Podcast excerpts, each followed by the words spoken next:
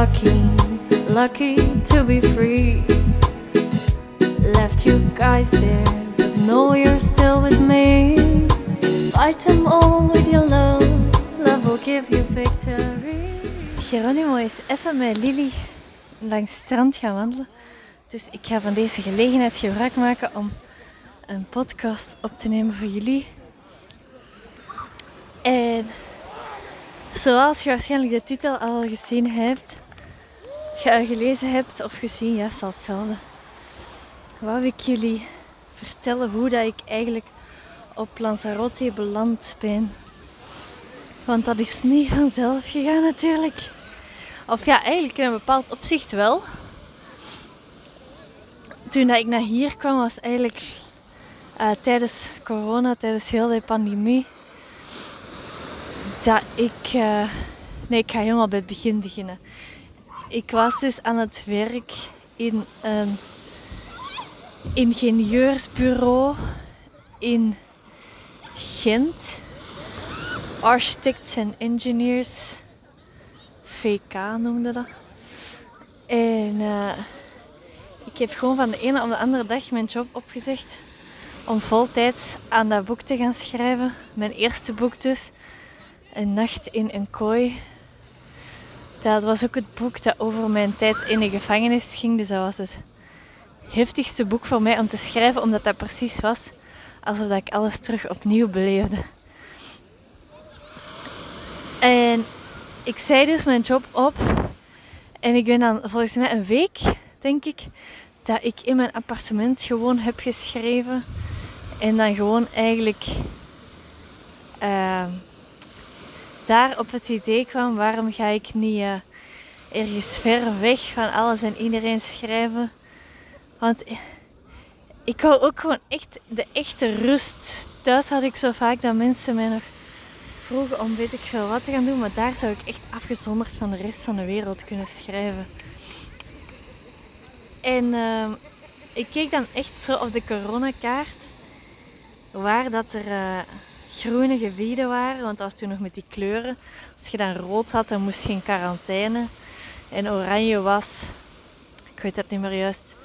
Maar in elk geval, elke kleur wou iets anders zeggen. En ik wou eigenlijk eerst naar eh, Cyprus gaan. Maar dat was rood en dan bekeek ik zo die regels.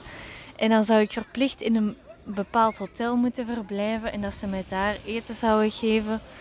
Of zouden brengen aan de deur, denk ik zelfs. Zodat je echt niet buiten mocht. En dan na twee weken en nog eens twee keer testen, zou ik dan uiteindelijk eh, mogen kiezen waar ik zou verblijven. En dat zag ik echt niet zitten. Hoe leuk dat ik Cyprus ook vind en hoe lekker dat ik dat eten daar ook vind, dat was mij een brug te ver. En toen zag ik dat de Canarische eilanden groen waren.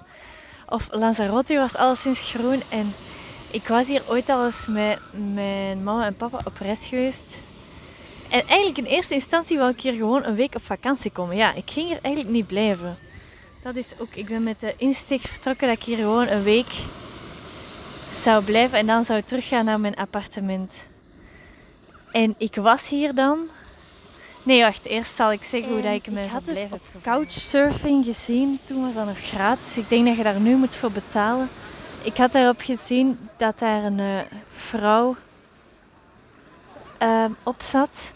Isabelle noemde die. En ehm, dat was ook het enige profiel in Lanzarote. En ik denk dat mijn vlucht naar Lanzarote toen 40 euro of zo kostte. Dus dat was echt een droom als die vrouw dan ja zou zeggen. En ik stuurde dan een berichtje en ik zei dan van ja, mag ik een week... Oei, wacht, Lily heeft mij nodig. Oké, opgelost. Dus Waar was ik? Ah ja, en ik had dan Isabel gevonden op die site van Couchsurfing. En ik weet een dag voor die vlucht ehm, werkte die kaart niet of ik kreeg die vlucht niet geboekt. En heb ik echt gewoon een vriendin van een vriendin uiteindelijk kunnen bereiken die die vlucht voor mij wel rap wou boeken. En dan zou ik dat geld naar haar overschrijven. En die heeft dan eigenlijk de vlucht van mijn leven geboekt. Of ja, de vlucht van mijn leven. Ja, die heeft er dan eigenlijk mee voor gezorgd dat ik naar hier ben gekomen en nooit meer ben teruggekeerd eigenlijk. Toch gek hoe dat dingen soms kunnen lopen. En ik was dan onderweg naar de luchthaven met het idee... Oei, Lily, no! Die sleutels niet. Kom. Tus llaves, Cari. Oké, Lily had hier even de sleutel van een auto vast en die ging daarmee naar de zee lopen. Wat niet zo slim is. Uh, ja, en ik was dan terug onderweg. Nee, wacht. Ik was dan onderweg naar hier voor de eerste keer.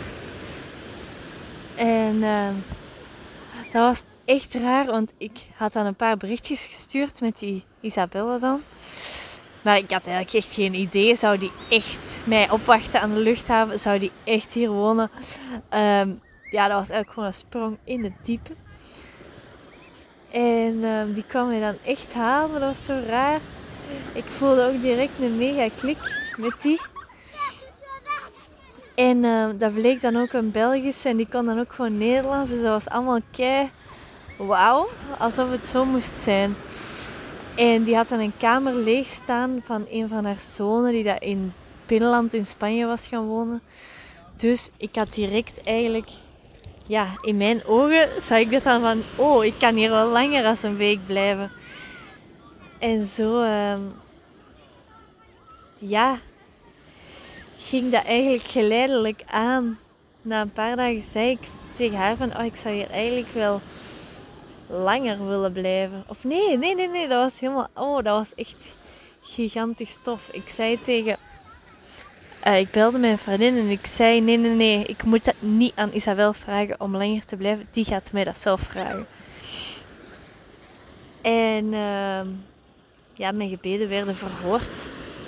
Dat is eigenlijk echt grappig of hallucinant bijna. Dat zo'n klein moment dat ik dat afwoog in mijn hoofd van... Zal ik dan maar Lanzarote nemen omdat dat groen is?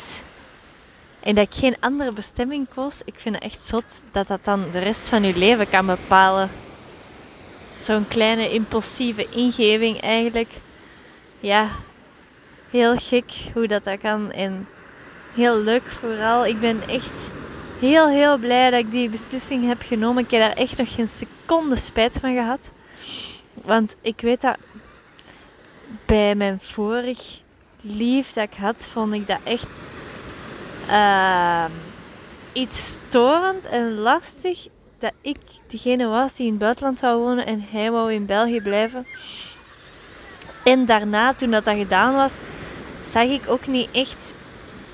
Of ik vond eigenlijk niemand dat ook zo wou reizen zoals ik, of onder de zon, dichter bij de zon wou wonen.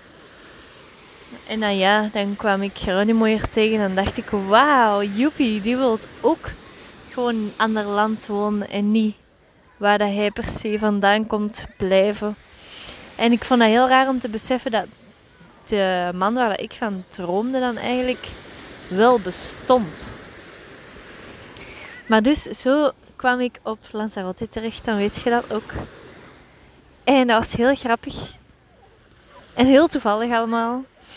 En uh, ik ben heel dankbaar voor Isabel dat hij mij langer heeft laten blijven in haar huis, want anders zat ik hier nu niet. Oké, ik moest daar wel een centje voor betalen, maar echt voor een prikje. Dus uh, dank je Isabel.